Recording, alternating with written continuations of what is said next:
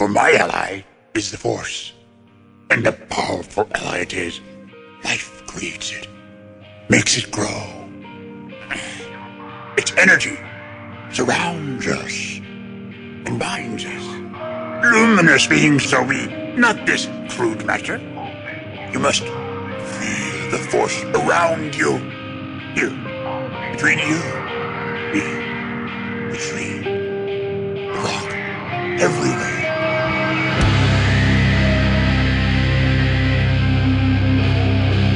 Jedi, like my father before me.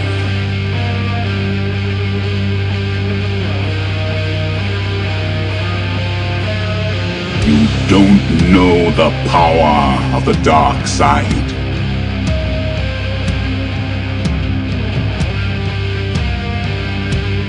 If you strike me down, I shall become more powerful than you can possibly imagine.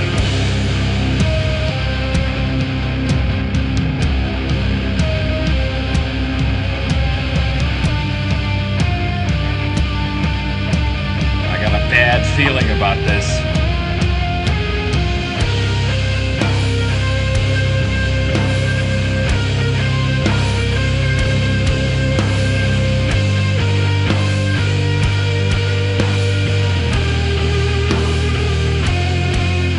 Welcome to episode 106 of Blue Harvest, and I am your host, Hawes Burkhart. I am your host, Will Witten. And we have some Star Wars video game stuff to talk about this week, and boy, am I excited! And That's the good stuff. the good stuff, the pure, uncut Star Wars video game leak, rumor, speculation stuff straight from your source for all things early Star Wars information, making StarWars.net. Our good Mm, Only the sweetest and most potent iota of datum. there you go. Um, so before we get all to get uh, get on to that, I'm having an old fashioned while we record. Things might get a little silly. Uh, let me give you guys the business. Uh, you can uh, like us on Facebook at facebook.com slash Blue Harvest Podcast. You can follow us on Twitter and Instagram at Blue Harvest Pod. You can email us at blueharvestpodcast at gmail.com. You can buy shirts and whatever your Blue Harvest love and heart desires at teepublic.com slash user slash Blue Harvest Podcast.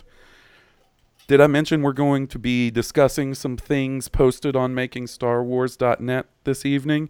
Well, guess what? We are part of the Making Star Wars Podcast Network, along with such amazing podcasts as Now This Is Podcasting, Steele Wars, Rebel Girl, Cantina Cast, Idiots Array, Rogue One, Tarkin's Top Shelf, First Order Transmissions, and The Cargo Hold.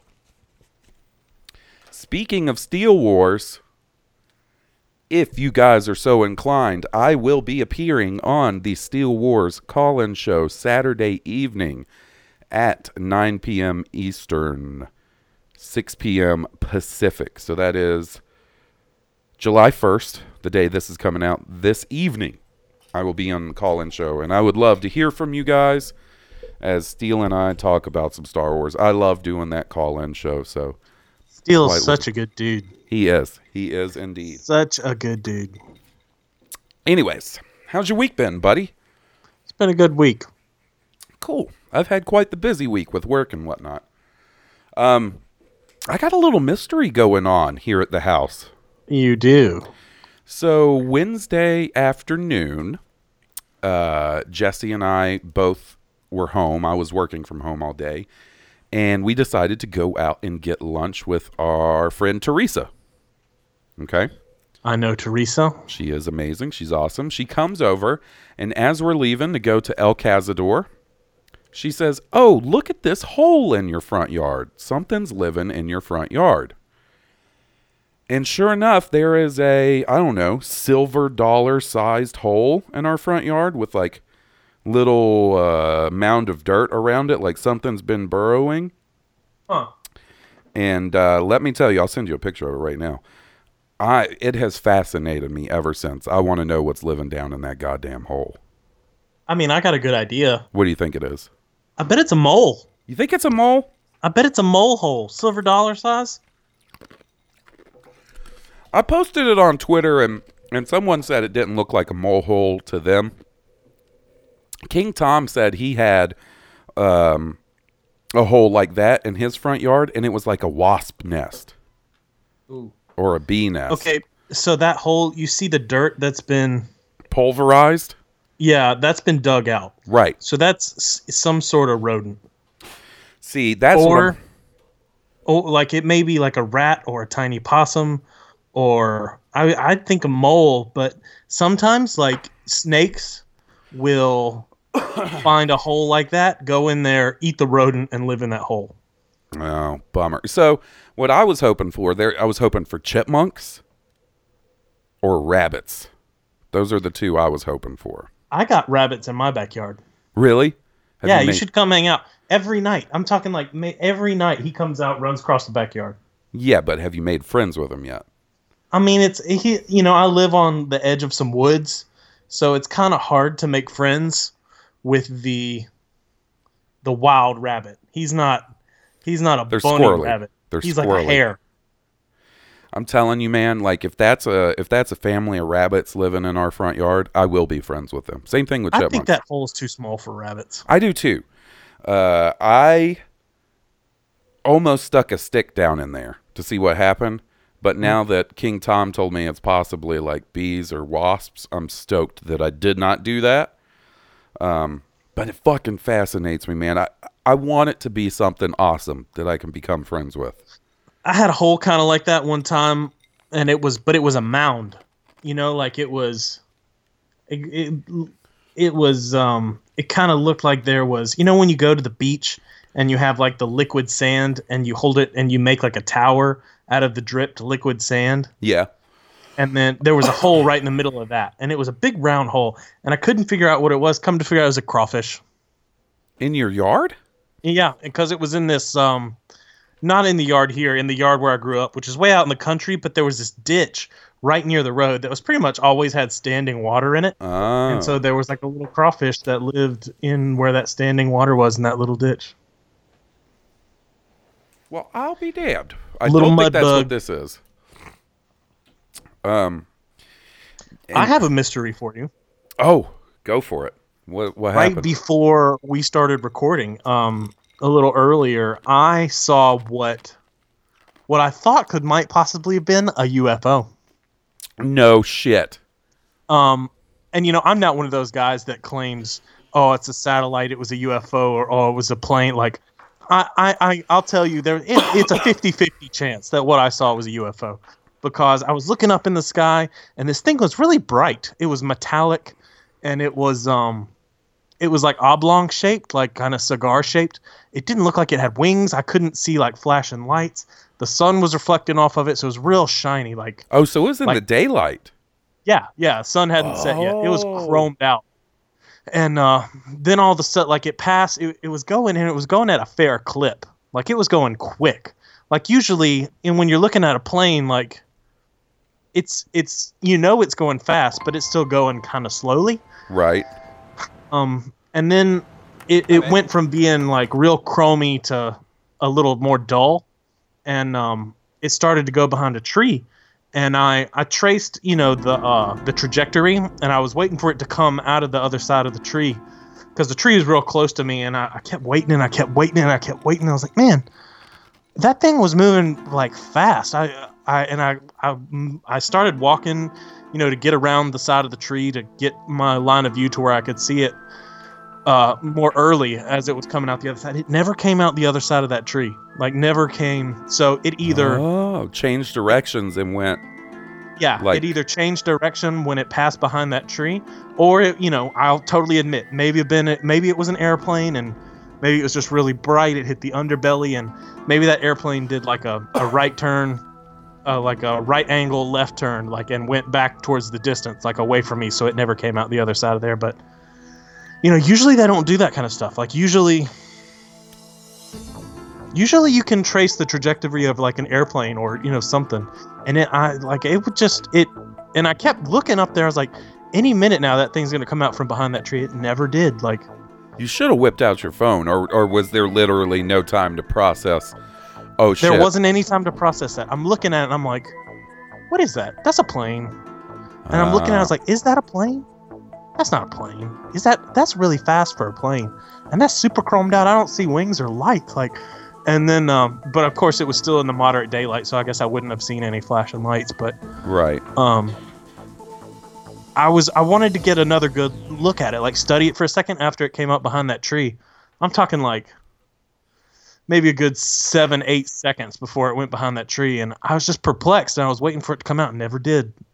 So, you know, I, I'm not even gonna say I saw a UFO. I'm saying like I probably had a 50-50 shot of what I saw was a UFO or not. Man, I'd be. it so was stoked. mysterious though. It made me the whole uh, the X Files thing played in my mind. It was like boom boom boom boom boom. I I would be so stoked if I saw what I thought. I I can't ever remember any time when I legitimately saw something that I thought was a UFO. That's really the first time I ever have. Interesting. I mean, because I've seen lights in the sky, but right, they always seem pretty obviously planes or something. Yeah, or and you know, or growing up in Columbus with the Air Force Base right there, seeing planes is super common. So, man, hmm, we should go uh, UFO hunting, Area oh, Fifty dude, we should sometime. go to Nevada Yeah, and camp out one time. I'd do that. We'll we'll podcast about it when the Men yeah, in Black start fucking live with us. podcast from like Area 51. Talk about Star Wars while actual alien shit is going on around us. Mhm. Man, the truth is out there, y'all. Um, speaking of awesome animals, and you know, the hole in our yard that I'm hoping is something awesome. Our buddy Matt Frost sent me an amazing picture today of him hanging out with a kangaroo. And he gave me the kind of information that is potentially dangerous for me to have. He said that in Australia, kangaroos, wallabies, and wombats are actually pretty friendly and will like let you feed them and pet them and stuff. He said he's picked up wombats before. What and wombats are like Fucking awesome is what they are. little marsupials, right? I, I think they may be marsupials. Are they mammals? They're definitely mammals, and and they're they're they're like uh, I don't know. They look kind of like I know a kangaroo is a marsupial. they look awesome is what they look like. Um. You don't want to go pet a dingo. Oh hell, a dingo's just a fucking fancy dog. Are you kidding me? It's a Do- wild dog. My Dogs friend. love me. I'd have a fucking piece of steak in my pocket and I'd be like, "Here you go, dingo." eat, eat the this, steak buddy. and have your arm for dessert. Nah, he would get a couple of pets and I'd be like, "Be on your way, dingo. Be on your way." Dingo ate the baby. But after he told told me that like, yeah, wallabies, kangaroos, and wombats are are pretty friendly and stuff. That's a wombat. That's Yeah. kind of like a rodent looking thing. Look how cute that fucking animal is. yeah, he's pretty. Cool. Imagine picking him up and loving on him. What are wallabies like? What do they look like? They look like sort of small kangaroos. Smallish kangaroos. Yeah. You know, it's actually legal. Like, Jesse and I could have a pet wallaby if we wanted. Really? Um, they're legal to have here. They're not even, like, they're not even considered, like, you know, like for certain animals, you got to have, like, an exotic pet license or whatever, not wallabies. They're not an exotic animal. The problem is, I mean, they're, they're exotic for Alabama.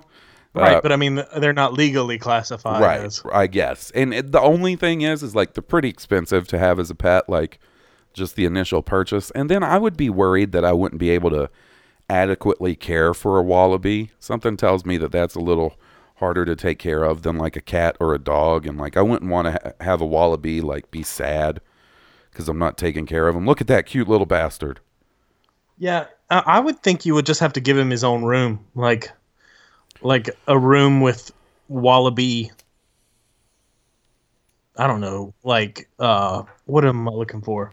Like, like a playground, like Right. a wallaby playground that had tunnels and slides or things. I don't know. I don't know what wallabies play on, but you would think he would get lonely not being with other wallabies, right so then i got to get at least two wallabies and then i'm the guy that's got two wallabies and And then you're, you, you know, you know, then you're the guy that's got the wallaby farm.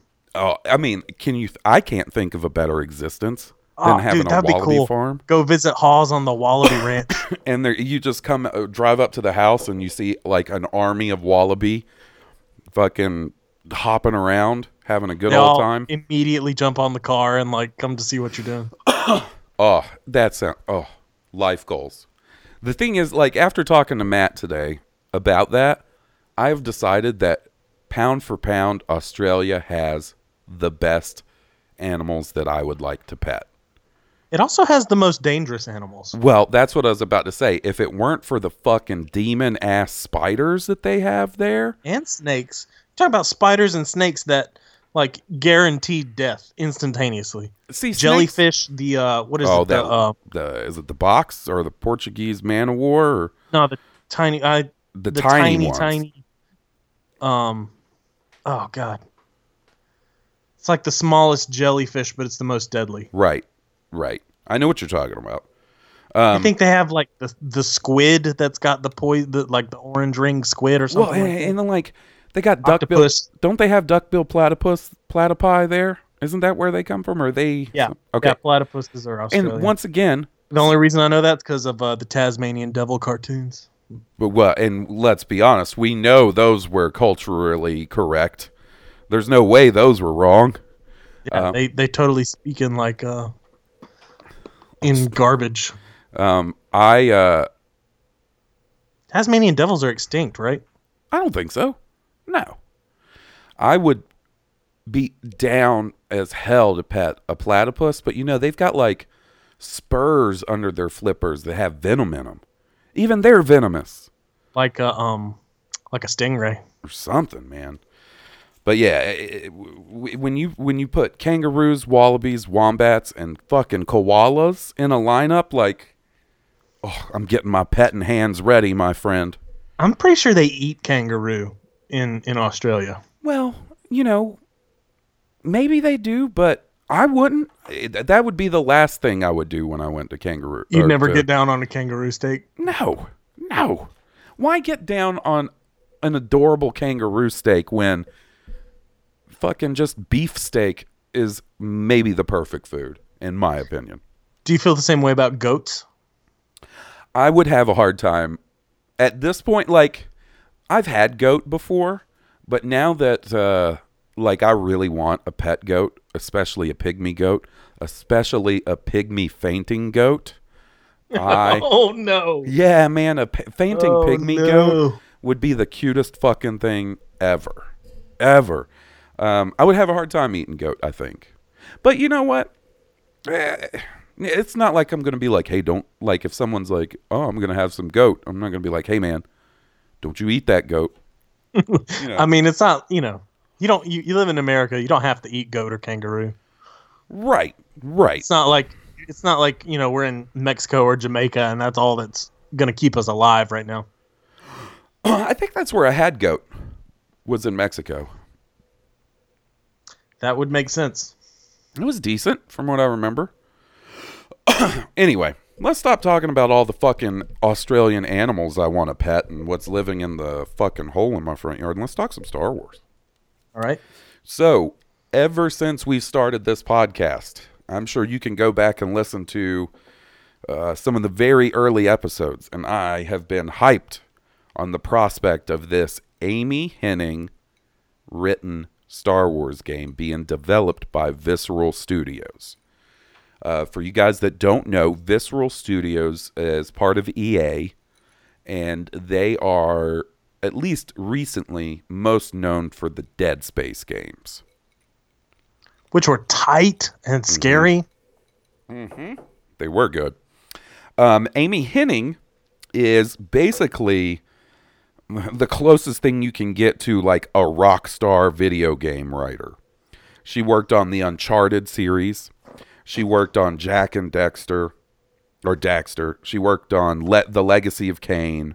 She has an incredible video game rev- uh, legacy, and she left uh, Naughty Dog Studios uh, who are the developers behind the Uncharted games, uh, a few years ago, and she started working on this Star Wars game that we've heard um, um, you know, sort of rumored about for a while now, probably back as far as like 2014.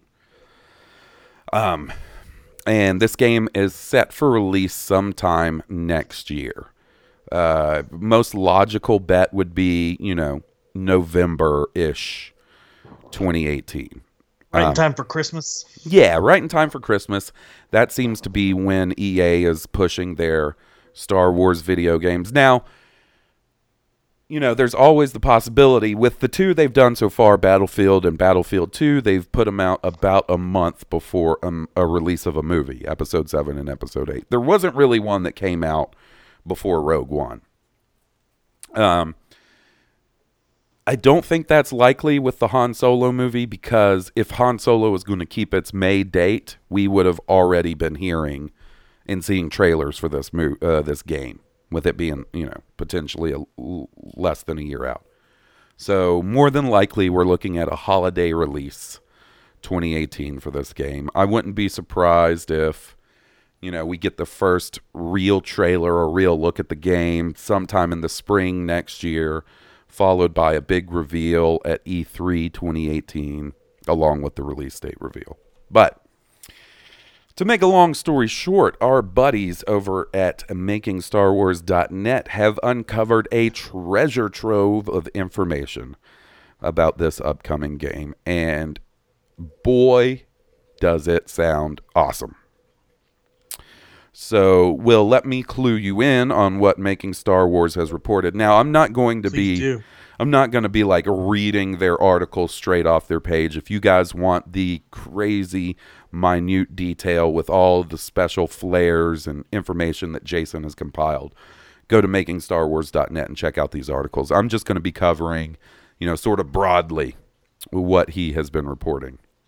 And So apparently, the working title or you know like um, code name title for this game is Project Ragtag. Um, and this game is set in between episode four and five. Um, but from the sounds of it, probably a little more close to episode five. But it's really hard to say without like firm timeline details or anything. But the main character is a character that goes by the name of Dodger. Dodger is his nickname because he basically dodged the draft. Uh, he was going to be drafted into the Empire, and he went into hiding and basically became sort of a smuggler, you know, kind of Han Solo, kind of like, you know, bounty hunter, like that kind of character, an underworld character, if you will A scoundrel. a scoundrel, a scoundrel. So, uh, you know, he didn't want to join the Empire. He dodges the draft and gets the nickname Dodger. Well, then things get worse for him. Dodger, uh, who is apparently they're doing a little bit of a Sam Witwer thing, where they're having an actual actor portray him, and in this case, it's the actor Todd Stashwick. Now, I looked this guy up because I wasn't super familiar with him. I looked him up, and his Wikipedia page has a shit ton of credits for him, and it, a lot what? of it, a lot of it seems to be um, TV related. He was in some episodes of Buffy and Angel. He was uh, in Will and Grace, Dark Angel, Dharma and Greg, CSI, Law and Order, Criminal Intent, Malcolm in the Middle, The Drew Carey Show, um, you know, Boston Legal, Star Trek Enterprise, Weeds, um, all kinds of stuff. So he's definitely, you know, got a, a pretty decent resume going. Apparently, he is also uh, one of the co-writers on this project. Apparently, he's co-writing the story with Amy Hennig. Um, so Dodger is an Alderaanian survivor, meaning he was born on Alderaan, but he wasn't there when it got blown up by the Empire. Now, Will, do you remember you read the Princess Leia miniseries from Marvel, right? It, at least most of the first part of it. so the main crux of that Princess Leia story is she is trying to find and unify, right? Yeah, the Alderaanian survivors, because the Empire has them on basically a hit list. They're going around and trying to eliminate any survivors from Alderaan because, you know, they don't want shit, you know, falling out even more from the destruction of Alderaan. There's no one, you know, if you eliminate all the Alderaanians, no one's gonna seek revenge for their blown up planet, Right. Because they're all dead. Right. So not only is Dodger uh, a wanted man because he um, dodged the draft, but because he is a Alderaanian survivor. So he's like double fucked, and the Empire is after his ass. Um. So it sounds like it honestly does sound like maybe they took a little bit of influence from Star Wars 1313. From what I understand, though, um, Star Wars 1313 was solely set on Coruscant, and that does not appear to be the case with this, from what Jason Well- has reported. I was about to say I don't even really know what the premise was. I just know that it was. I thought it was going to be Boba Fett centered thirteen thirteen. Well, 1313 sort of had a tumultuous development where it started off going where they wanted to, to be the story of sort of a new character, kind of what they're doing with this game, it seems. And then George Lucas wanted it to be about Boba Fett, so it changed its course during development to be like that. And honestly, at the point it was canceled, I'm not sure what version of that game was in development, to be, you know, 100% honest. But um, there's some cool things. Uh, you know, the things Jason has been reporting on seem to be mainly like story and character based. So there's not a lot of indication of what type of video game it's going to be. Clearly, it's going to be very story centric. But what I mean is, is it going to be open world RPG ish, like where you know you have stats and uh, un- abilities you can lock XP, or is it going to be more like Uncharted slash Tomb Raider, like the newer Tomb Raider games? Honestly, I think that's probably more likely, considering the talent behind this game, that it's going to be more of a third person adventure game. Um, but maybe there'll be some open world elements in it. Feels like those games are easier to tell a more cohesive story. I mean, you say that, and then, like, I know this is the game I always go to when I'm talking about the Star Wars game I would like to see, but The Witcher 3 is incredibly open world and has an incredibly complex yet cohesive story going along with it. I'll give you that, and I know that you may not like this example, but Grand Theft Auto Five.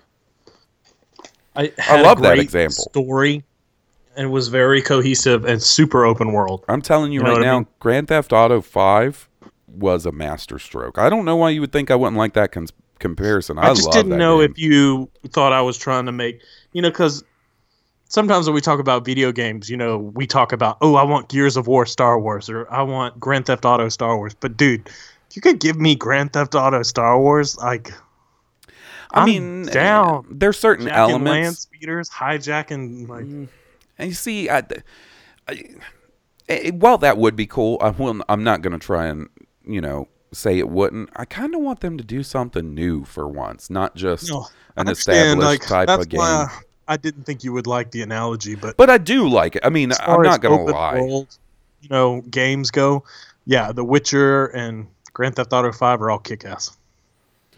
um, apparently you're in this game you're going to have um, jason basically described it as a light whip or a grappling hook so in one hand you hold this device that he uses to whip out pull enemies closer to him and then blast the shit out of them with his blaster and on a couple episodes ago on Now This Is Podcasting, Jason apparently got a look at some concept art and said that some of them look like repurposed lightsaber hilts.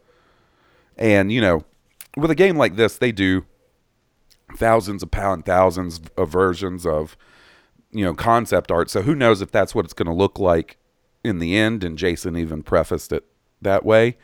but it would be cool. I, I think that's pretty neat. It- although it does kind of go against canon, where like you can't just go out and get a, a lightsaber hilt very easily, especially in this time period in Star Wars.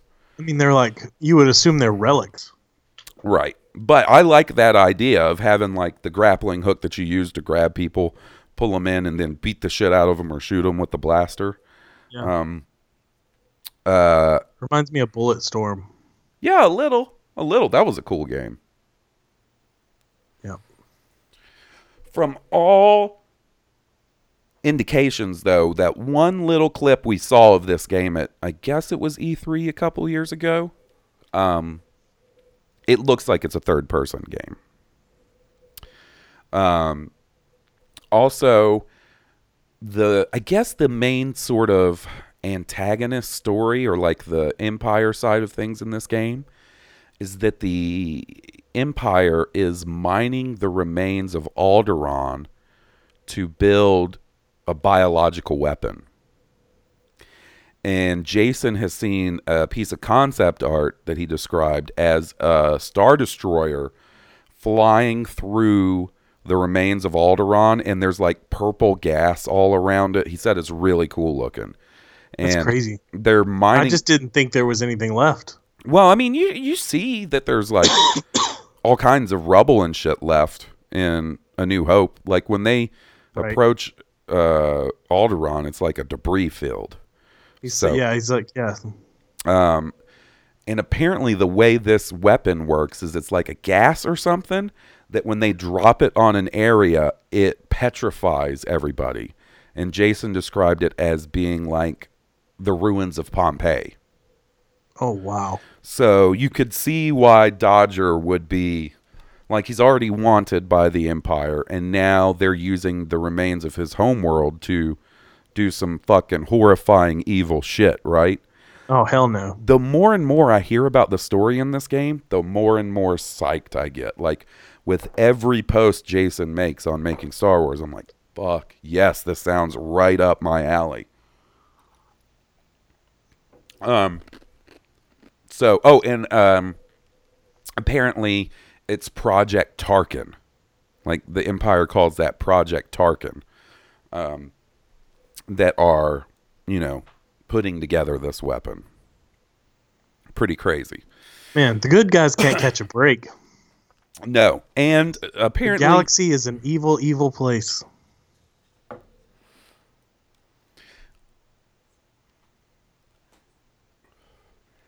um apparently um sorry, I just uh, hit a pothole. Fuck. oh, okay. So apparently, at one point, you're gonna go to Tatooine, which we saw in that little clip of the game, um, and Jabba the Hutt is going to give Dodger some sort of job, and Dodger takes this job on with the hopes of getting his name off of the Imperial hit list.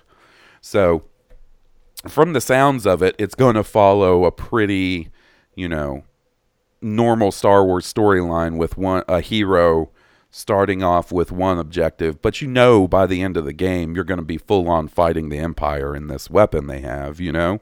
Yeah. So uh, I don't know. How do you feel about like what I've told you so far? Does that sound interesting to you as a game concept?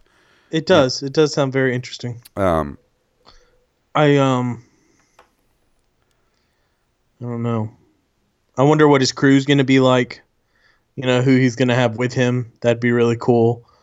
Um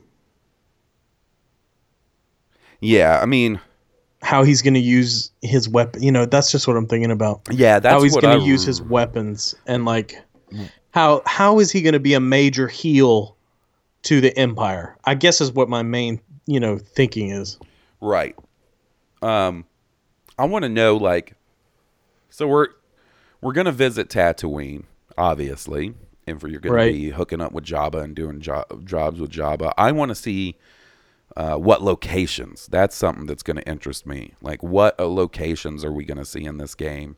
Yeah, what Um, planet? Who's going to be the main villain? Like, I imagine, you know, just with what he's reported about this uh, Project Tarkin, that, you know, it's probably going to be whoever the head of that is. Like, th- their version of Krennic basically is going to be the main villain.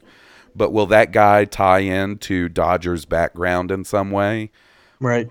Who who knows? Will he come in contact with the rebellion at any point? right? Or is he right? just gonna, you know, freelance fuck up the empire? Um So Jason has also reported on basically uh, Dodger's partner, his like right hand lady. Oh, right on. Her name is Robbie Maddox, and Jason describes her as a woman in her early 30s that is Dodger's partner in crime. She's a gunslinger with an attitude and is one of the only people Dodger can trust, both personally and in a fight. Uh, we cannot understate her importance to the series being laid out right now as she is our other main hero. Supposedly, the plan is to have her take center stage in a sequel down the road, which I think is a real cool idea. That would be cool. Um, you know, her parents were killed when she was young, your typical Star Wars story. She grew up as an orphan um, in 1313. There's where another tie to 1313. Um, and, you know, um, apparently, according to Jason, artificial life creeps her out. She's got a problem with droids, kind of like the bartender in A New Hope. Um, and he reported on.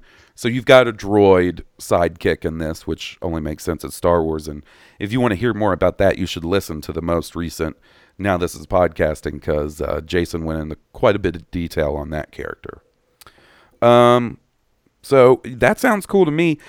The hearing this and hearing some other things thinks makes me think this is going to be more of an Uncharted style game, which makes sense with Amy Hennig working on it. Right. I think that's a, a great genre for a Star Wars game to um, explore. I think that's great. I, I, I lo- you know, I just got to be patient. Hopefully, one day the big open world Star Wars game I really want uh, will come out sooner rather than later. I just feel like it's it's gonna take so much detail. Yeah, I mean, a big open world game is not something you just crank out. Right. And, and and th- not saying that this game is being being cranked out. It's clearly not. It's just you know It as far as development takes it takes quite a, bit of time. And, Yeah. and it, you know if you if you don't put the time and care into an open world game, It shows. it shows and it can be a disaster. Another open world, Red Dead Redemption. That was great. Great, great. I would love Star Wars Red Dead. That'd be tight. Yeah, it would.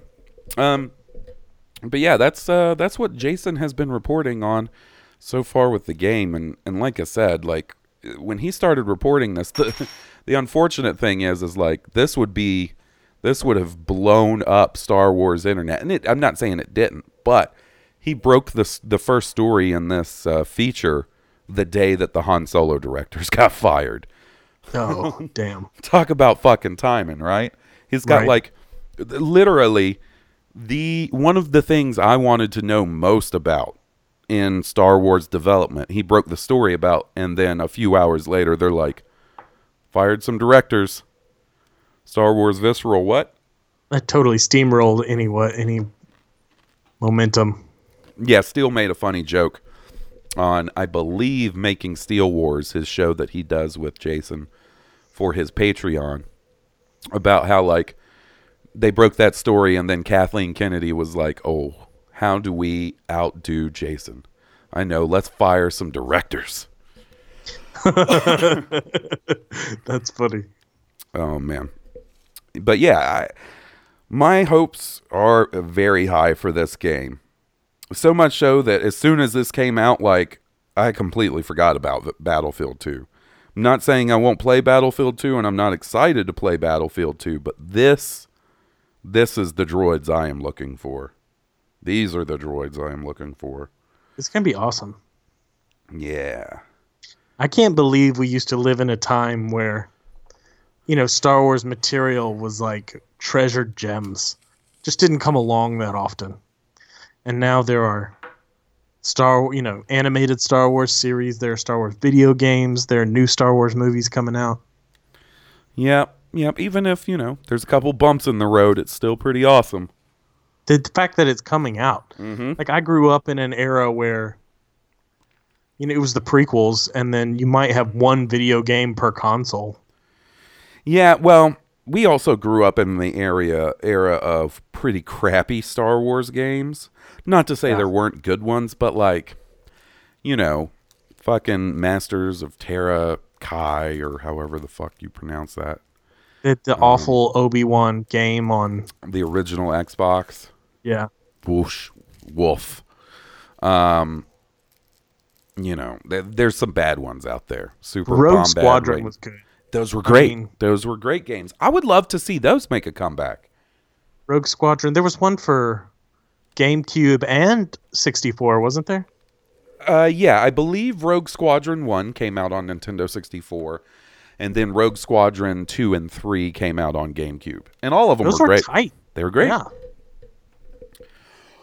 Yeah. Yeah, I, I think that would be pretty tight. Maybe once the sequel trilogy is done, they'll uh, give us that type of game. Give us Black Squadron, and it'll be you know all Yeah. the space battles and Dude, shenanigans that would from the be sequel. so tight. Right, flying around as Poe Dameron and his slick Yeah. ass black Like a X-wing. Hawks game. All right, but yeah, that's that's pretty much what we have to talk about. Is there um anything you want to add to this video game discussion about this particular game? Anything that No. comes to mind? I'm just super excited. Yeah, me too, buddy. Me too. super excited. All right, so uh, let's do some emails. How how do you feel about that? I'm down with that. All right. Well, there's only one way to start a motherfucking That's email what I was waiting segment for. On uh, this here podcast, and that is the melodious sounds of our good buddy Steve D. Who man did did I have a good time having him on last week? It was awesome having him on. He's Yeah. a blast. He is. All right, here we go. Kia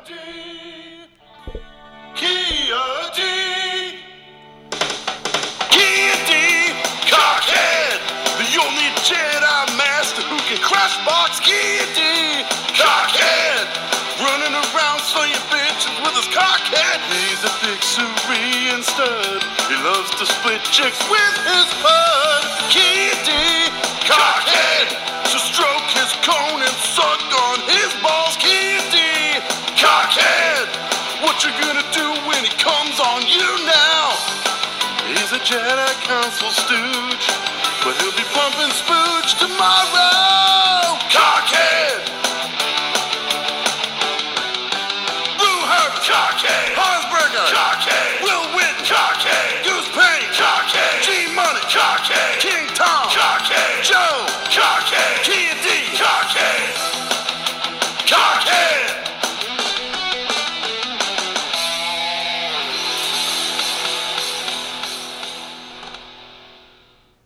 Kick ass. kicks so much ass. All right. So let's see. Okay, so last week our buddy Peter wrote in, uh, you know, sort of defending Kathleen Kennedy and the decision to fire um, Phil Lord and Christopher Miller. Well, while he was at it, he sent in another email that I actually sort of skipped over and forgot to get to. Um, so let's do that one first. He says, Hello there. Sorry for the Han Solo rant, but I had to get it off my chest. What has been your favorite lightsaber duel from the Star Wars universe so far? I have to say that mine is Obi Wan versus Maul from Rebels. It was so aggressive and violent and ended so quickly that you didn't even know what happened. And it had so many small, subtle clues and hints from the many times they'd fought in the past and everything they'd learned from those fights. Plus, it was a lot more emotional than I would have imagined. It was very samurai inspired. I know you guys aren't big fans of Rebels, and really, neither am I, but this scene really sucked me in. Keep on moisture farming, boys. That sounded way dirtier than it did in my head. Peter. What's your favorite lightsaber duel? I I want to say The Force Awakens Oh, because it's kick ass, yeah. but The Phantom Menace. oh, there's so many That- good ones.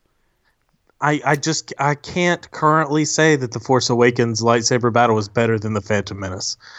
I'm not sure why, because if you really compare it, to me, it's the fact that I got to see two Jedi in their epic lightsaber prime with a Sith who had been trained, you know, like, Right. uh, you know, really from the from the sounds of it, lightsaber combat hadn't happened in a thousand years, right? Didn't they say the Sith? How long had the Sith been Yeah. quiet for that point? Yeah, I mean, you got to figure that at some point some sort of lightsaber con- combat went down, right? Like, even I if don't it was think just so, man. Like, you know, I mean, used, quelling a- used as a tool, you know, to in self defense. But I'm talking about a legit lightsaber on lightsaber.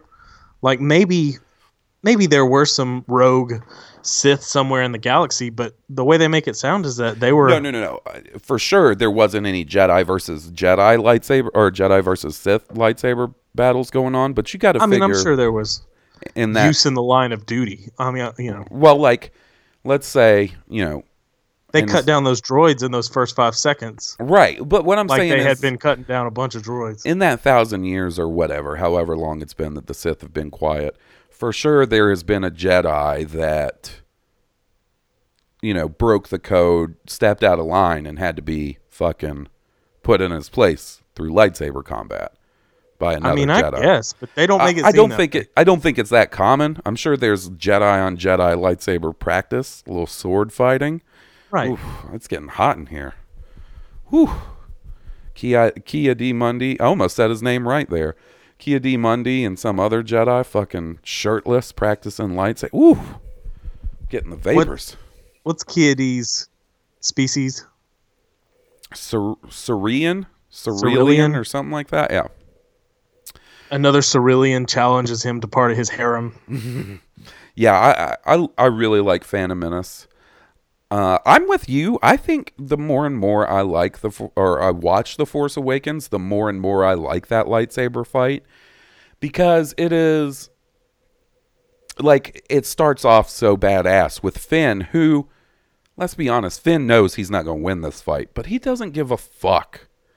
Like he picks up that lightsaber and he, yeah, he gets his ass beat, but that's besides the point. Like that's what I like to see in Star Wars is a hero standing up against all odds, you know, putting themselves in mortal danger just to do what's right or to protect, Right. you know, someone they care about. And It's then the fact that he tried. Right. And then I mean that that scene in the music cue when Rey pulls the lightsaber to her is perf it's Star Wars perfection. It is like that. Those few minutes, you know, where she's has to learn to calm her mind and focus on without the rage. You know, when you calm your mind, like Right. that's so Jedi. Like that's so epic. And then And like she comes back and whips his ass. they're like cutting down trees and shit and like it's it's really cool. It's lit really cool. Like it's very There cool looking. partial, like they're like flesh wounds. Mm-hmm. So I. I really dig that one. My favorite Snow. though is Empire. My favorite is Empire. I'm not gonna lie because Is it really? Yeah, it, part of it is because I think the choreography in it is really cool. Uh, to me, it's the best choreographed lightsaber fight in the original trilogy. I Um, feel like I've said Empire before and gotten so much shit for that Really? Uh, well, because everyone likes the Return of the Jedi one better. They're like, if you're going old school ones, like the Jedi ones but I was like, no, it's not. Well, It's not. Like, I love the one in Jedi, but I have a problem with the one in Jedi. Is that as a kid, like I just wanted it to be so much longer and like and more badass. Like it was.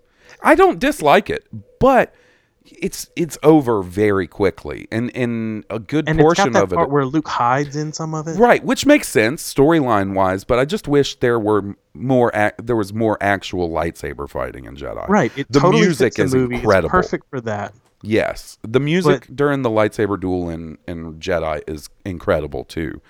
But I like Empire because it, it I like when a Star Wars lightsaber battle moves locations. That's why I like uh, the one in in Phantom Menace Yeah. because you know it starts off in one in it just progresses. I like the one in Revenge of the Sith.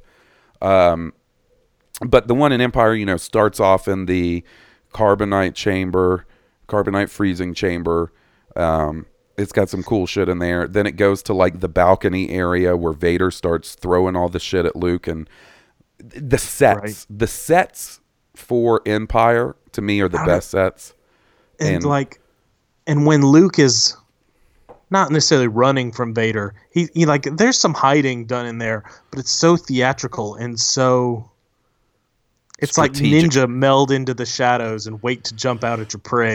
Like right and, and then like um you know the uh that that sort of hallway in empire with the lights that go all the way around i really like that Yeah. and then oh yeah, the the catwalk or the walkway where the big reveal happens i think that's Mm-hmm. really cool looking i just think empire is my favorite dude, I totally agree. And for what you know, the weight, the emotional weight, and the point in the story that it holds up, like, is so epic. That's another. You know, sometimes like lightsaber fights mean a lot. they do They are moments of catharsis. Right. All right. Next up, we got our buddy Tomas, who, according to his Instagram, is on a National Lampoon's European vacation right now. Looks like he's having a good old time. Sounds incredible. Uh, Hawes, Will and Hawes.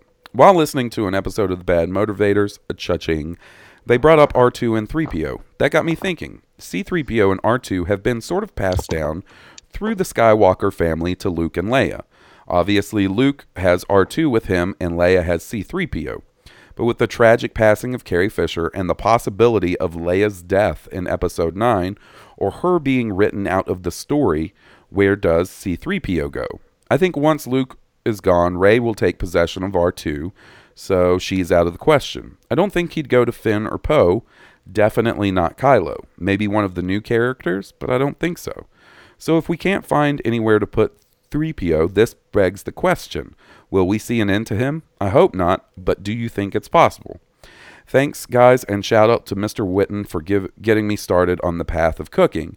It's not something that I ever thought I'd be good at, but I started cooking super simple dishes and found out that not only am I not bad at it, but it's one of the most relaxing things I've ever done.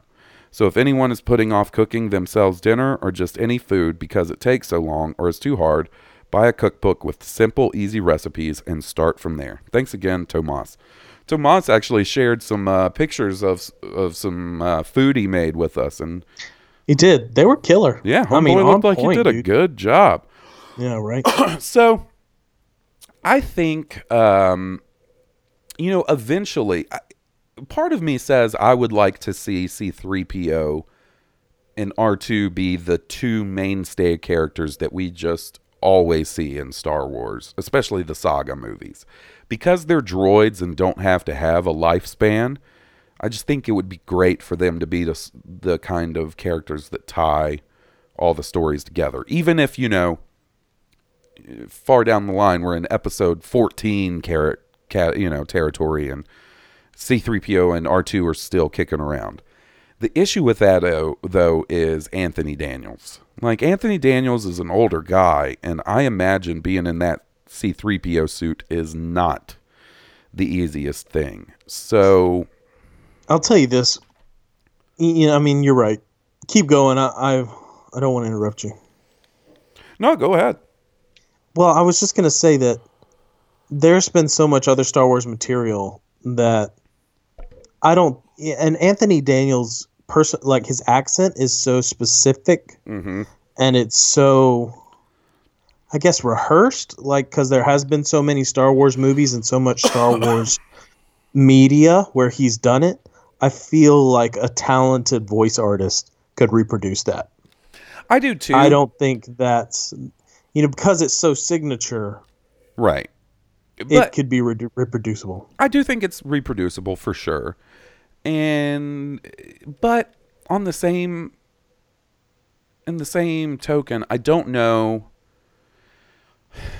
I don't know, it's a tough call for me. I don't know that I if I would rather them retire the character after Anthony Daniels decides he doesn't want to do it anymore or, you know, eventually passes away or if I would like them to continue the character on with someone doing, you know, an Anthony Daniels as C3PO impression. Uh, it- to me, it's a different territory than R2D2. You know, Kenny Baker unfortunately passed away a couple years back.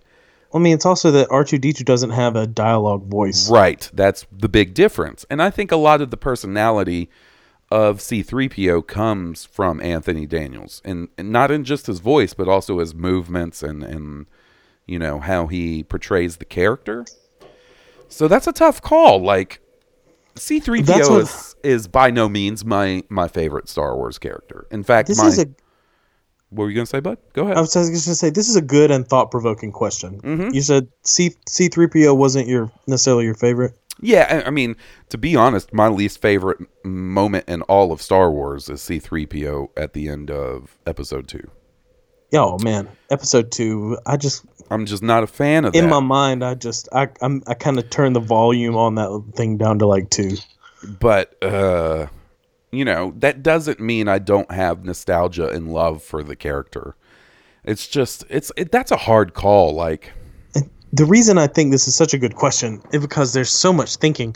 Um, you know, the first thing I thought was the first question you got to ask yourself is how much mileage do you get out of a droid? Right. How long do droids usually live? You know, are they do droids live infinitely, or I mean, theoretically, you could have a droid re re-upped with brand new parts or even updated parts as long as you kept the central processing personality like you never wiped that Right. they could live forever like like you said they could be in every movie but right. And- and- um, yeah, it, it- it's- or do and the thing is like r2 i'm used to r2 being heroic.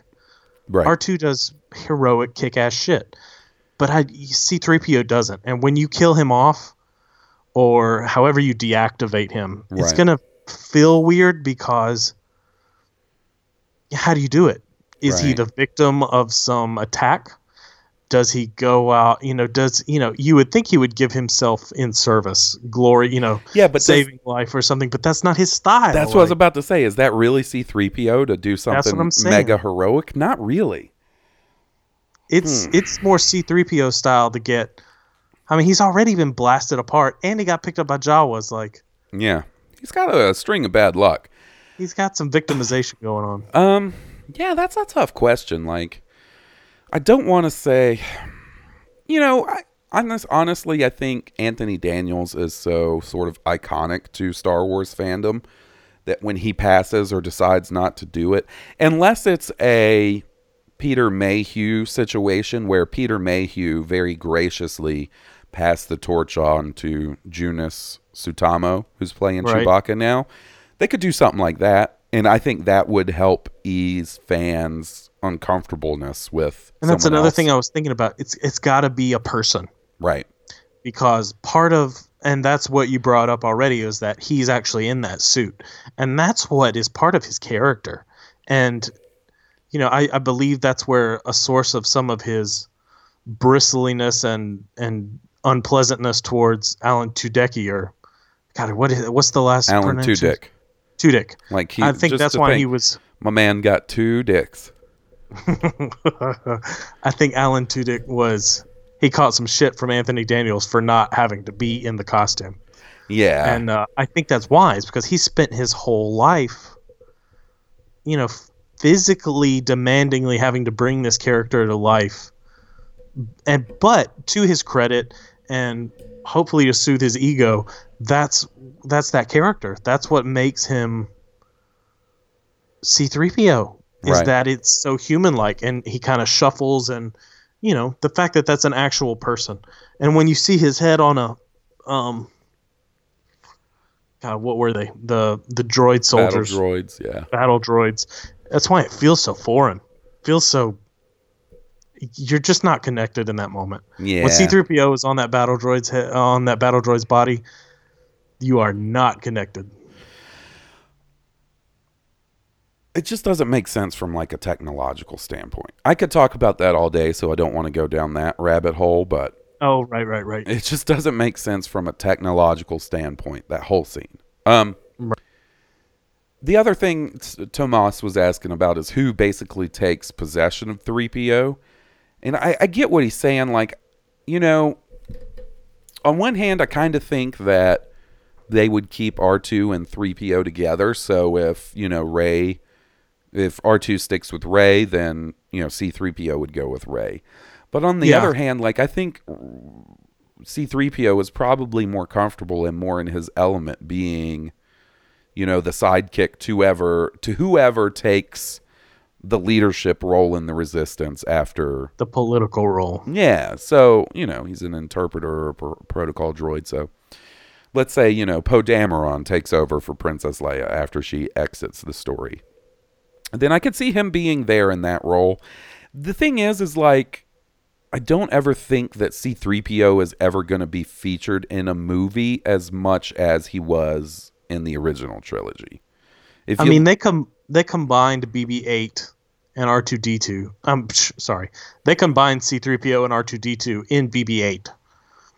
Hmm. You know, to and just kind of like BB-8's got some dialogue. I don't know. He's very R2D2 feeling, but I wonder who his replacement's going to be.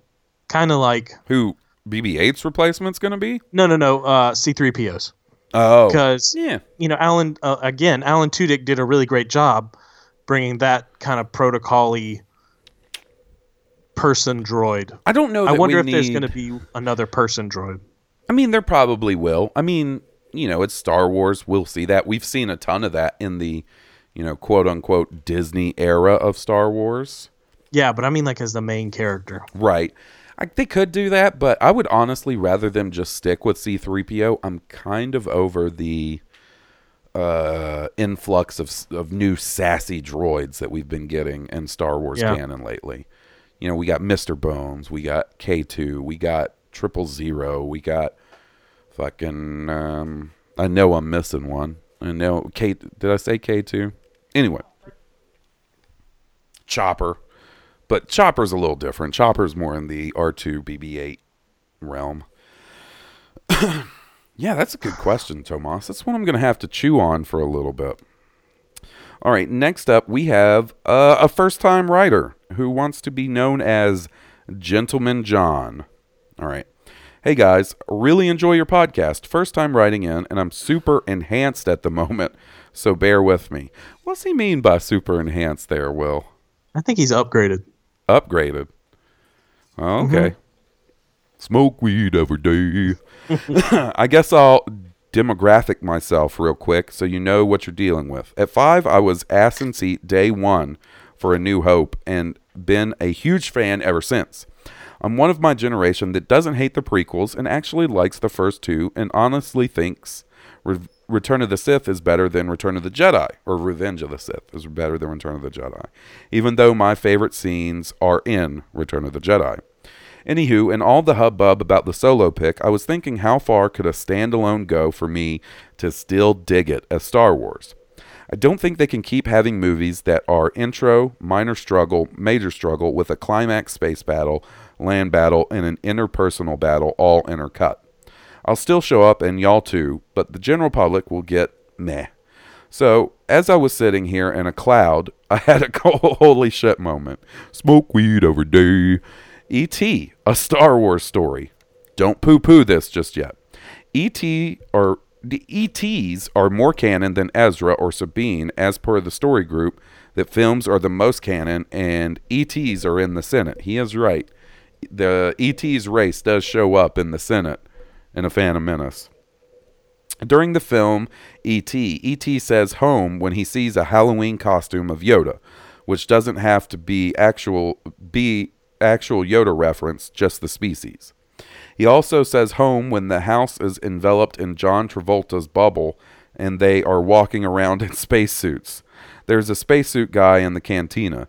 The ET ship is is egg-shaped, not dissimilar from Yoda's escape pod off Kashyyyk or the roundness of droid fed ships. The landing ramp is metal grating, which is all over the Empire. The closure door of ET ship is that spiral closure similar to the opening Luke falls through on top of the Falcon and the one Jyn jumps through at the top of the Tom tower. And the biggie that I forgot about till I watched it again is ET uses the Force when making his speak and spell home machine. Smoke weed every day. my buddy, my buddy, gentleman John here.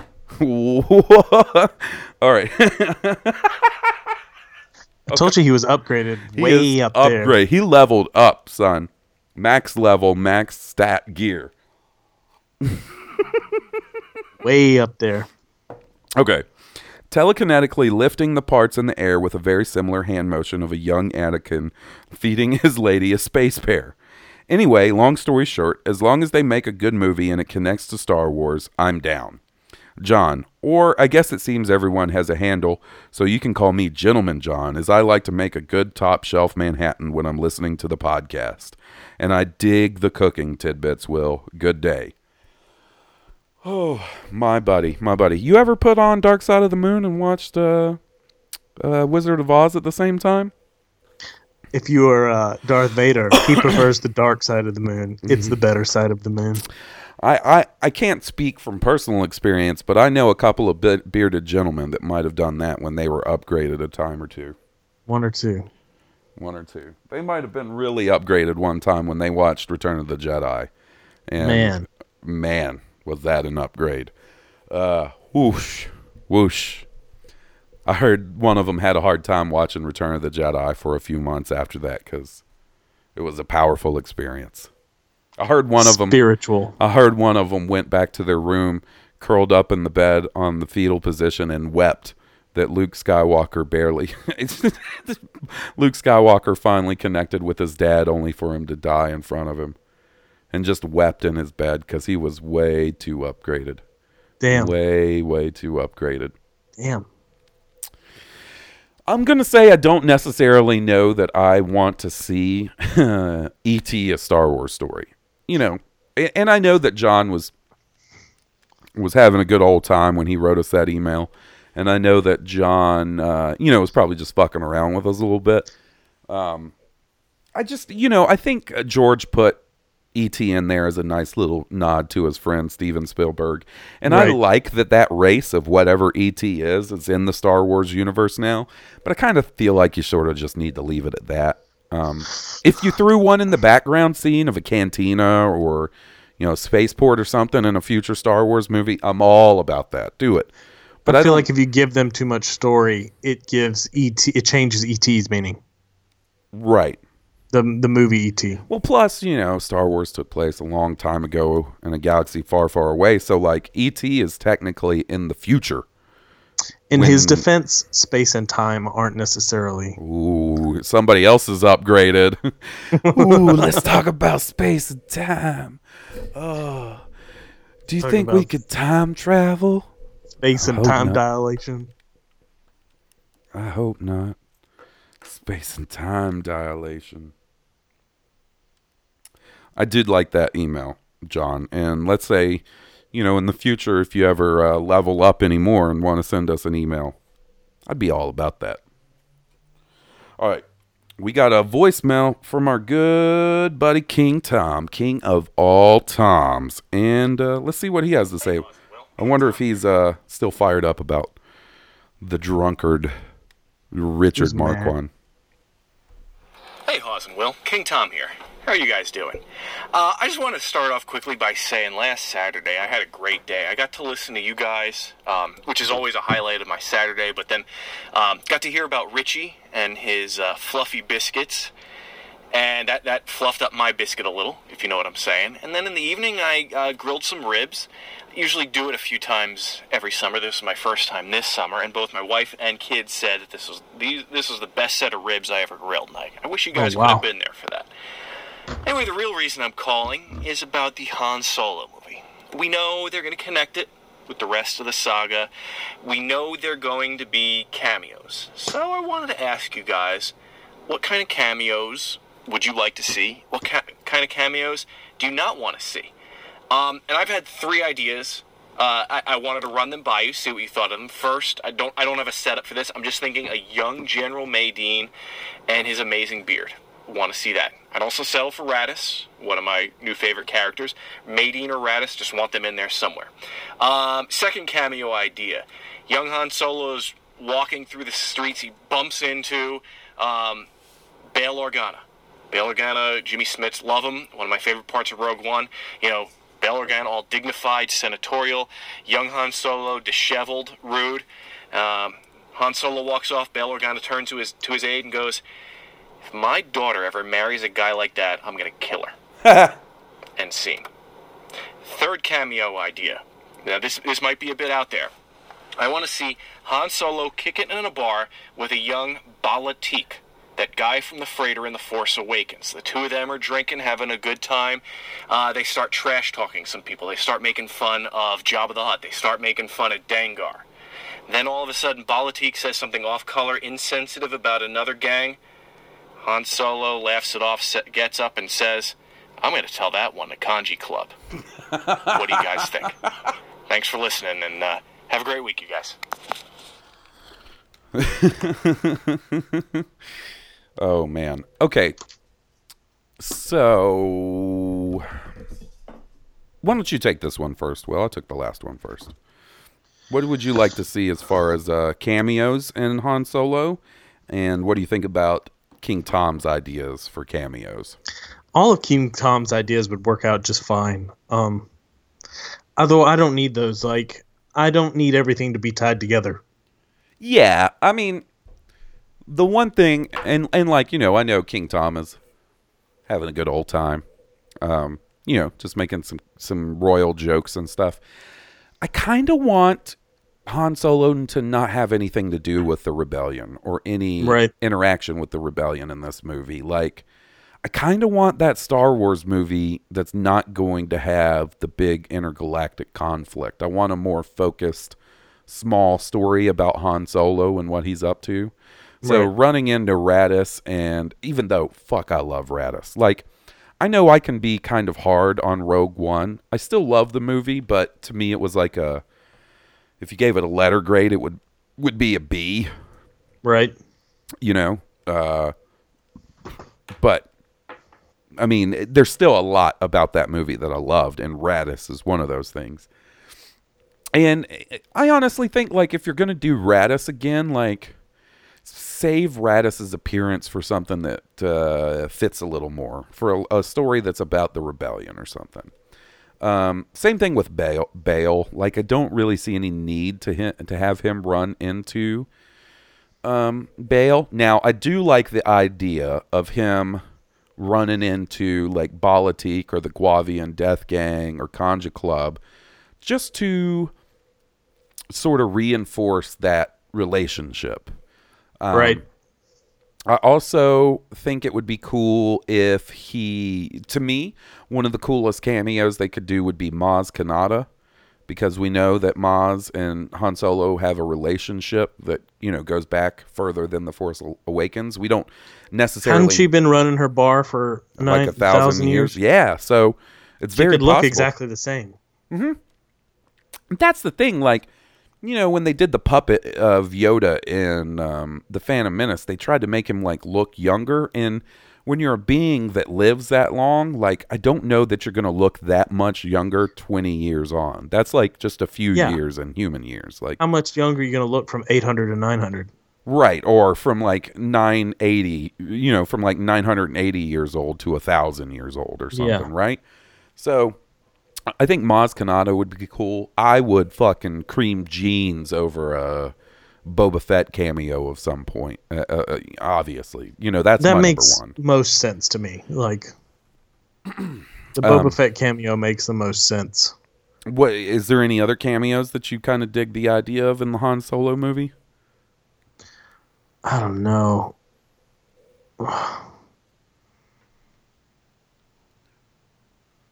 Part of me says of the Hut, but then another part of me says no. Honestly, if if Jabba were to be part of the story, I'd want him to be more than a cameo. I'm not gonna lie. Like I would like to see Han working for Jabba and Han and Jabba's relationship, sort of the start of that. Um, but I want it to be more than a cameo. I don't know why, but for some reason in Star Wars, it feels like he hasn't been doing that for Jabba that long. Like he's done it before, Right. but it's not like like that long. Like he's Jabba's guy for right. smuggling. you know, and I also the other thing is, is I, I kind of feel like, and who knows if this is going to be the case with uh with all the shit that's sort of gone down. but kind of feel like this is their opportunity to give us a a spin-off trilogy. If this is really successful, I could see you know another couple of movies about young Han Solo's adventures and I feel like you want to save some stuff for that. So you don't necessarily need to blow your load and get Jabba, the Kessel Run, the winning Right. the Falcon, meeting Chewie all in one movie. I totally agree. I've said that before. So And that's the thing. Like, I don't need cameo. You know, like, I think it makes it too dangerous. You're playing with fire.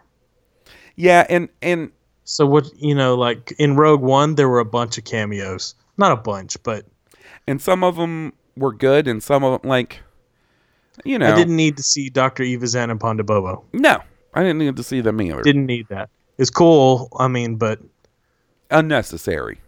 yeah, Um, I'm trying to think. Like, I would like to see the more embracing of the two sides of the established sagas, where like we've gotten a little bit of it in the first two movies, but I would like to see more prequel references sort of mixed in with the original trilogy references. or at least some of those aliens. Yeah, know. yeah, like like a Dug or um, you know, what are some Dex, whatever Dex was, yeah, big cockroach with four arms or whatever. the Kaminoans. Yeah, eh, the Kaminoans are interesting because I kind of feel like they stay isolated on their planet. So where would you run into them outside of Kamino? And I don't really see any need for Han Solo to go to Kamino. I'm just saying, like a Camino and like- be out in the. Like I would like to Yeah. see the, uh, you know, obviously not Zam Wesell, but I'd like to see that concept of the the changelings and like maybe another changeling character sort of show up. All right. Next up, we got our good old buddy Brad Love. Man, do I like me some Brad Love. One of the beauties of the internet and Star Wars is bringing people from all across the world together. It's awesome.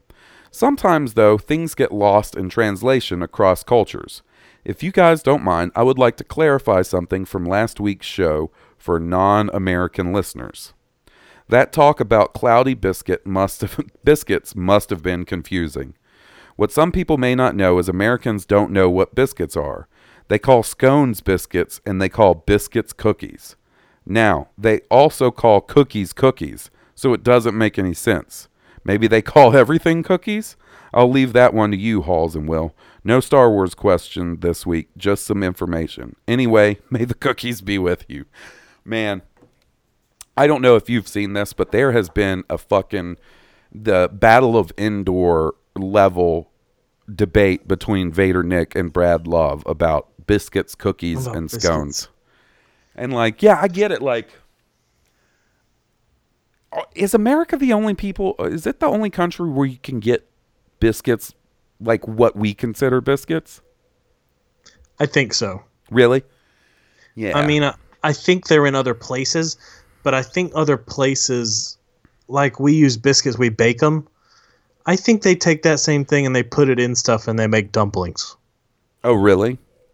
See, like you know what a biscuit is. Like you can put it in soup or whatever, and that's how you make chicken and dumplings. Basically, little.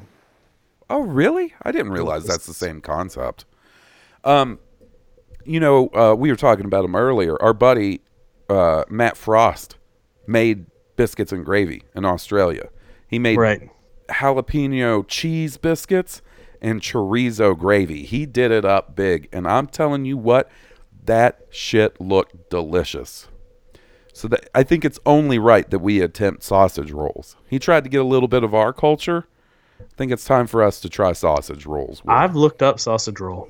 I think next time you make a trip to Birmingham, we try to make sausage rolls. Dude, when I know how to make it, we'll make it. Apparently, it's all in getting the right sausage. Yeah. That may be difficult for us because, you know, American sausage is not as varied as international sausages. Like I, We can make our own sausage. oh, I'm gonna make some sausage the next time I see you. Hmm. yeah. Uh, yeah, man. I had to kill a spider while we were sitting here. Are you okay? Yeah, I'm totally good. What kind of spider was it? I don't know. It was it wasn't big. Like it wasn't a wolf spider, you know, a field spider. Ugh. It was it was, and it, it didn't have the big butt and the really spindly legs like a, um, like a Black Widow or anything. But it was, it was small like a brown recluse maybe. Oh, fuck all that. The Sure funny thing is, I closed it in a book. Like I didn't have anything to swat it or squish it like paper towel or anything. So I have this personal finance textbook, and I opened it and just closed it in there and like smushed it together. But the thing is, I keep looking at this book, waiting for him to crawl out any second. Oh. Is the funny part. Oh. Knowing he's in there squished, but Ugh. it's still enough to in the back of your mind. I keep looking over at that book. I fucking hate spiders. I know you do. I figured you'd like that. I killed one while I was sitting here. Ugh. Fuck, man. Why do there have to be fucking spiders? They give me so much anxiety. They do. I hate them so much. I hate them. I hate them. I, I went into the physical description. That's what got you going. So much. I hate them. I hate them. We hit a spider pothole. Ugh, okay. All right. Shake it off. Um, Biscuits. biscuit. Mm. How how would you describe biscuits to our international listeners? That so, if I'm not mistaken, like biscuits in other parts of the world are kind are basically crackers, right? Yeah, yeah. Crackers. What you what you think of a cracker? They call anything that's hard, and you're gonna crunch or crisp it like that. That's why a scone is like that. It's it's it's crunchy. It's Well- hard. Well, Brad considers what we call biscuits scones. Ding. Um. So I don't. Like you bake in a pan of biscuits, like sausage and biscuits, and like bacon and biscuits. Those are scones. Well, yeah, and I've had scones, what we call scones at least, and they're similar but not the same thing as biscuits. I don't Scones know, are scones are like a pastry. right, I feel like right, but it's so almost like a roll. so biscuits can be pastries too. Like I've I've had some amazing like biscuits are technically pastry, but cinnamon iced biscuits, blueberry biscuits with icing, amazing. they're pretty much savory cake. biscuits like- or savory cake. You think Biscuits are like cakey rolls to me. cakey rolls? They're they're so dense. The the the breading is almost like cake. I'm telling you right now, one day, Brad and I will hang out. I don't know if it'll be next celebration. One day, I'm going to find a way to hang out with my buddy Brad. And the very first thing I'm going to do when we hang out is I'm going to make that dude some biscuits and gravy, and he's going to see the light. I think it's about the leavening well, age. Je- Jesse just gave me a look like, you mean I'm going to make some biscuits and gravy, which is exactly what I mean. One Right. time, man, so, you know, when Jesse and I first started dating, like, I wish I was good at cooking. And I have some things, like, I can grill a hell of a steak, you know? Mm-hmm. Good at that. But otherwise, I'm kind of a doofus in the kitchen. And I, I, lived I was, with you for years and cooked for years in that kitchen. I know, and I try. uh, Like you saw plenty of attempts of me trying to cook. I just don't. I'm not good at it, like other people are. I'm not like horrible. I'm not a horrible cook, but I'm just not good at it like other people. I wish I was. You know. Like Tomas says though, uh, you it's very zen. It's very it, it's time consuming. Uh, see, it's You- not zen you've for got me. better It's things to do. anxiety.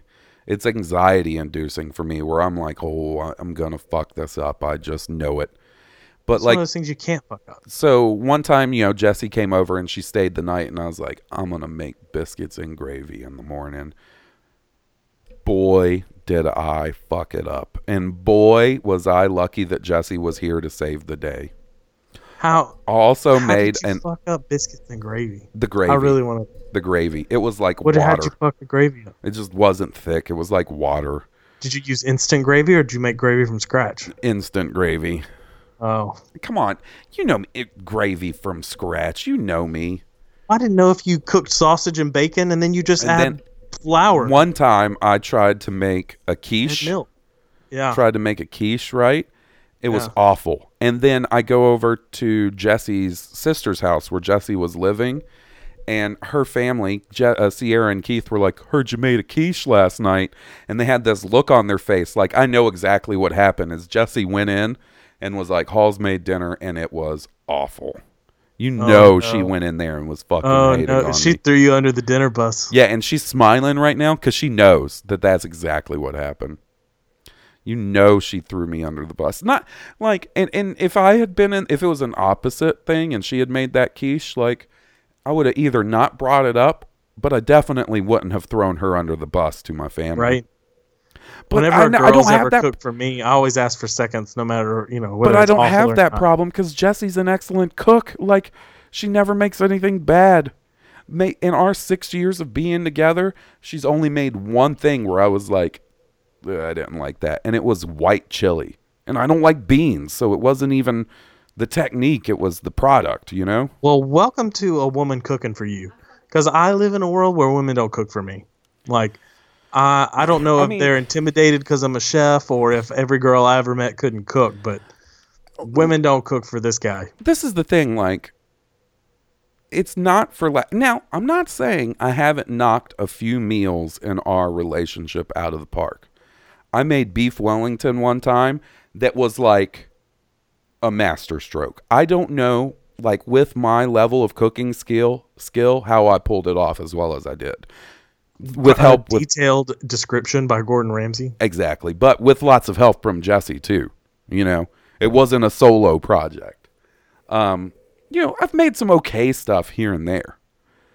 But the other thing is is like for a while there Jesse and I were on a kick of eating um, eggs and turkey sausage every morning, right?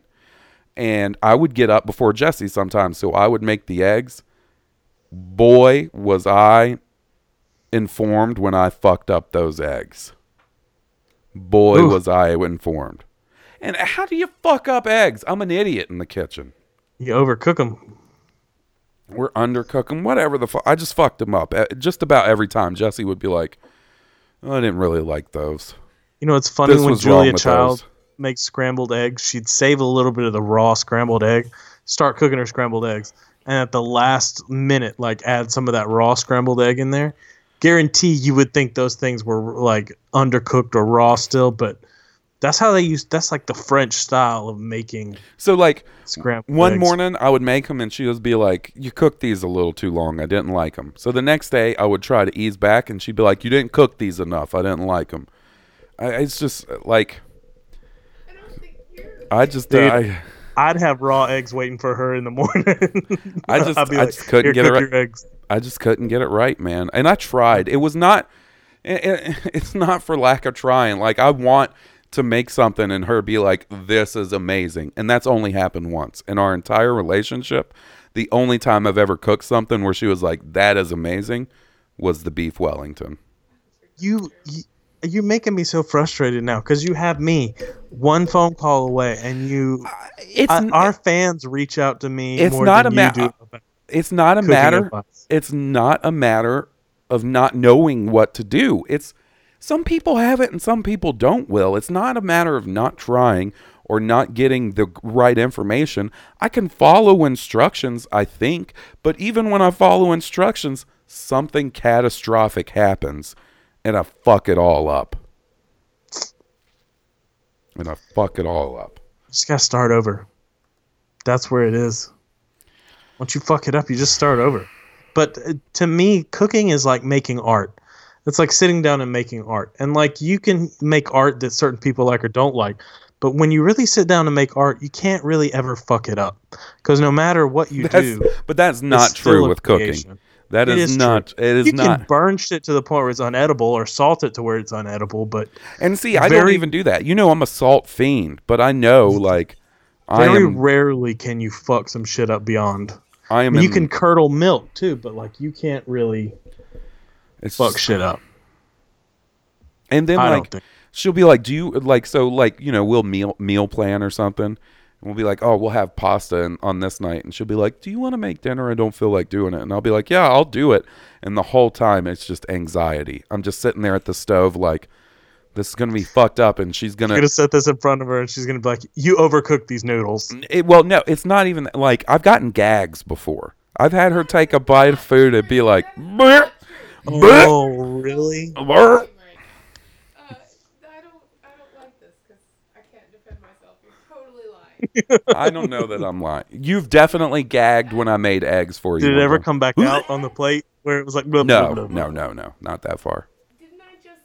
I make fantastic scrambled eggs. You make fantastic everything, but then you hold that against me when I'm just trying to be nice and make dinner or breakfast or something. It's fine. Like scrambled eggs take two minutes. I'll just make scrambled eggs. You see what She I mean? said she'd rather make scrambled eggs than have to spit yours out. yeah, exactly. She would rather make scrambled eggs than have me make scrambled eggs. And I hate eggs, by the way.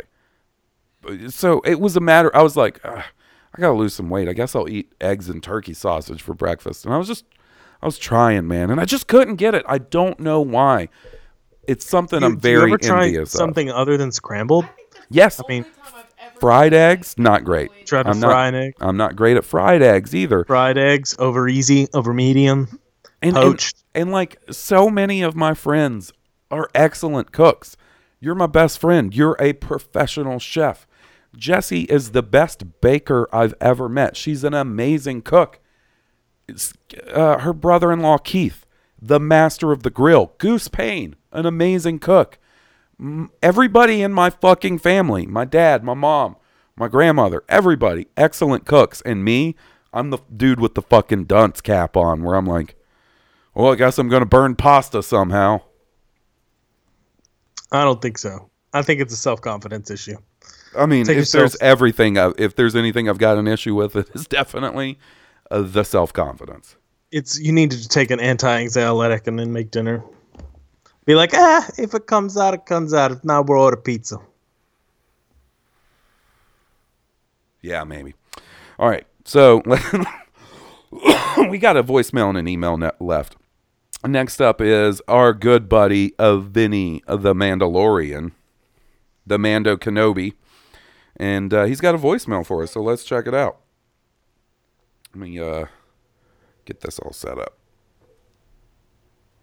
Oz and Will, I can't tell you how excited I am about all the Star Wars video games that we're going to be getting. Hell, I actually may invest in uh, Battlefront 2. Ah, I gotta apologize. I know we were supposed to get on for that that Star DLC, but I just I guess I saw it as a form of boycotting the game because I just didn't feel the need to invest in a demo.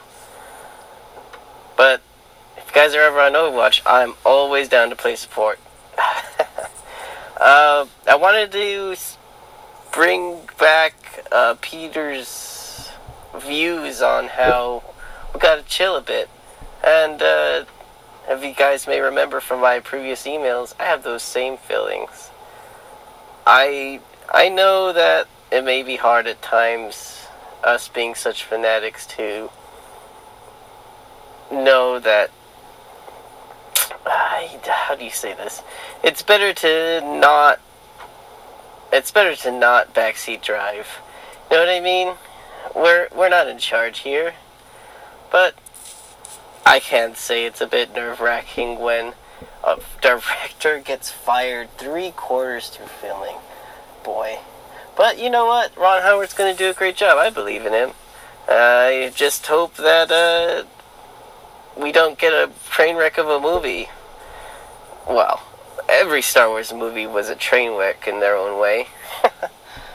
uh, well, hope you guys have a great 4th of July weekend. And uh, may the Force be with you. Oh, oh, oh, and uh, P.S. Live PS. Wow. First one of those. Uh, I'm actually writing a radio drama on Mandalorians and Mandalorian culture. I, I, if you, Hawes will, yo, if if you guys would be down to be on it, I would be honored to write you in. All right, guys, have a great holiday weekend. Uh, drink some beer, eat some processed meats and cheeses. All right, guys, may the force be with you. Bye. I'm telling you right now, my buddy Vinny, you tell me what you need and I will provide the the files to be in a radio drama about Mandalorians.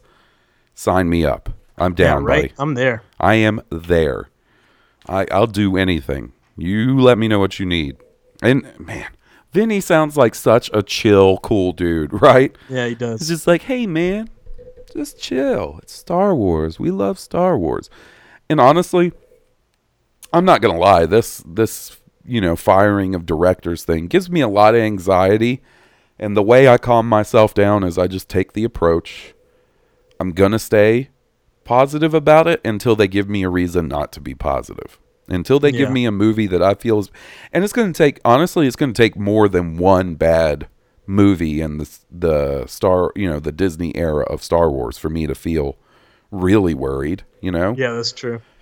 all of these big connected universes have their missteps, you know, and especially when they're trying to do one a year. So, you know, I would prefer it didn't happen. I would prefer, you know, all these Star Wars movies to have super smooth productions that produce something great, but that's just not the nature of how this goes and, you know, I don't want to be, you know, the the only sees the positive side of things, but for my own personal health and anxiety, I kind of have to do that sometimes.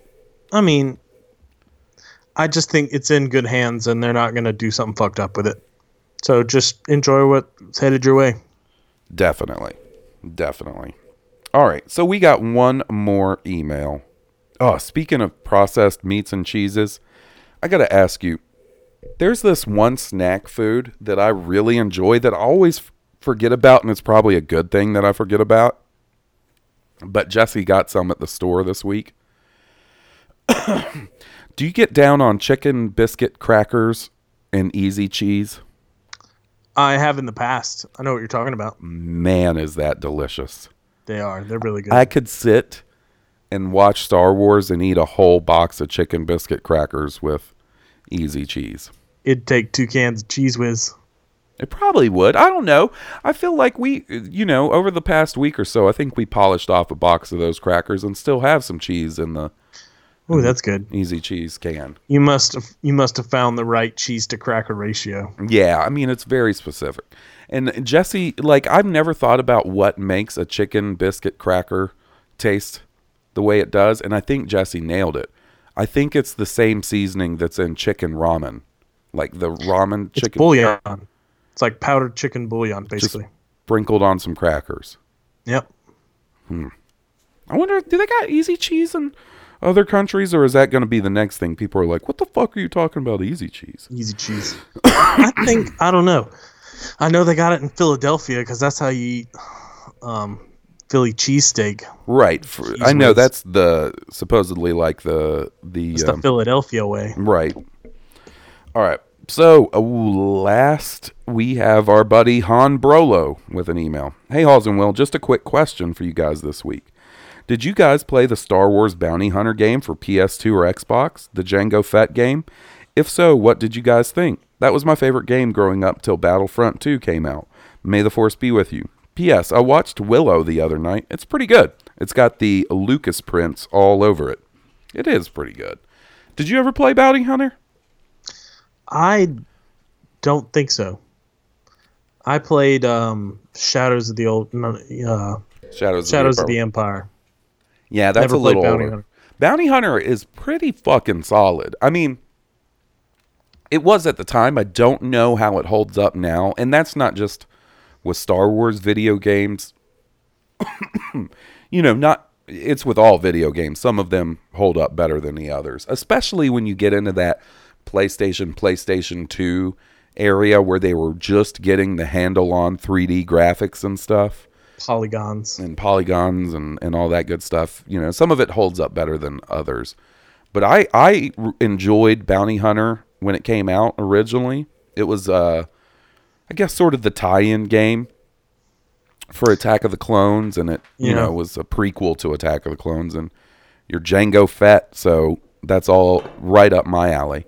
Um I I didn't really get from like Super Nintendo. I didn't get into anything until like Knights of the Old Republic and Republic Commandos. Oh, Republic Commandos was a good game. I really liked that game. That was one of those gems back in the day. Mm-hmm. Um, you know, they they recently put out um, Star Wars Bounty Hunter on PlayStation 4 on like Really? the uh, you know, the PlayStation store and I got it. Yeah. I have yet to start playing it partially because it's just so many so few hours I have to to game Your time nowadays. is limited. Yeah, and then I also get sucked into all these um you know newer video games and stuff. But one day I know I'll get the itch to sit down and play Bounty Bounty Hunter, and I wonder how it'll hold up. But it was cool. Like you had little side mission bounties you could go on. It had a pretty solid you know main story. Um, at the time, graphically, I thought it was pretty good. I don't really know how it would hold up nowadays. I would love to see something in that vein. Obviously, you know, I'm fucking crazy about Mandalorians and Yeah. dudes that look like Boba Fett, so I'd be all about it. Um, but yeah, I, I dug it. And to go back to Vinny, Vinny, buddy, um, email me or something and let me know what system you play on. I'll add you on my friends list. I play Overwatch from time to time. I uh, it's a game I really enjoy that I wish I was better at. That I just don't know that I have the time to devote to um, to be really good at it. Uh, I've got it on Xbox One though. Um, I don't. Boy, there it are lots of girls that play that and stream it on Twitch. Yeah, I mean, like business is built on that. Yeah, I mean, i i- in that regard, it's kind of I feel like the new League of Legends, where like that used to be like when you'd go on Twitch, that used to be the game you saw a lot of people streaming, and I'm or sure Smite. What is Smite? Smite is a very similar game to League of Legends. It's a um, a MOBA, a multiplayer online battle arena game. Yeah. Um, it's from third person instead of a top down view. Our buddies Brad Love and Vader Nick are way into that right now. Um, and and I've played a few rounds of it, and it's just I don't know that if it's that I'm not a huge fan of that genre of game of game, or that it's I'm not great at that genre of game, so it doesn't really hold my interest. Right. Um, I wish I was good, especially at Smite, because we have friends that play it. It looks cool. I like the concept where you're playing all the different gods, like Zeus and Bacchus and things like that, like Thor. You know, I think that's really cool. I just, I don't know. I think I need to. I would either need to devote more time to one of those games to really get it down, or they're just not for me. I'm not sure. Um, but I, I love Overwatch. I think Overwatch is amazing. I, I played the shit out of it when it first came out, and then you know, I'm buried l- under a backlog of video games that I need to get through. I just got through uh, Zelda Breath of the Wild. I finally beat that. I still have Mass Effect that I need to beat. I need to beat Horizon Zero Dawn. Jesse My and I- schedule is just not accommodating to when other people are on to accommodate a multiplayer. Yeah, I mean we we had a pretty good run at For Honor. For Honor unfortunately fell under the umbrella of sort of a UB, Ubisoft fuck up where they brought out a solid game that sort of became broken after the fact, kind of like The Division. And like I just ended up I- getting f- frustrated with For Honor after a little while where like I Every- damn near prophesied that when Mhm. you know it's like you got your people that play for three days straight and they'll gain such an advantage that they unlock these cool powers and once they do that then the game's no more fun it's not fun to play anymore it's not Well- fun to play every time you get steamrolled by somebody that's 80 levels higher than you it's not just that. Like it seems like Ubisoft, especially with the division and For Honor, had an issue with hackers and cheaters and people using exploits and stuff. And that more than people just being better than me, uh, really kills a game. You know, and and, and I don't see the appeal in being a cheater and playing online. To me, that is unhonorable. Like I would rather abide by the gaming rules and not break the game to win. I would rather my skill in the game be what allows me to win. But right you know, and then you know with a game if it's not perfectly balanced and For Honor was not perfectly balanced.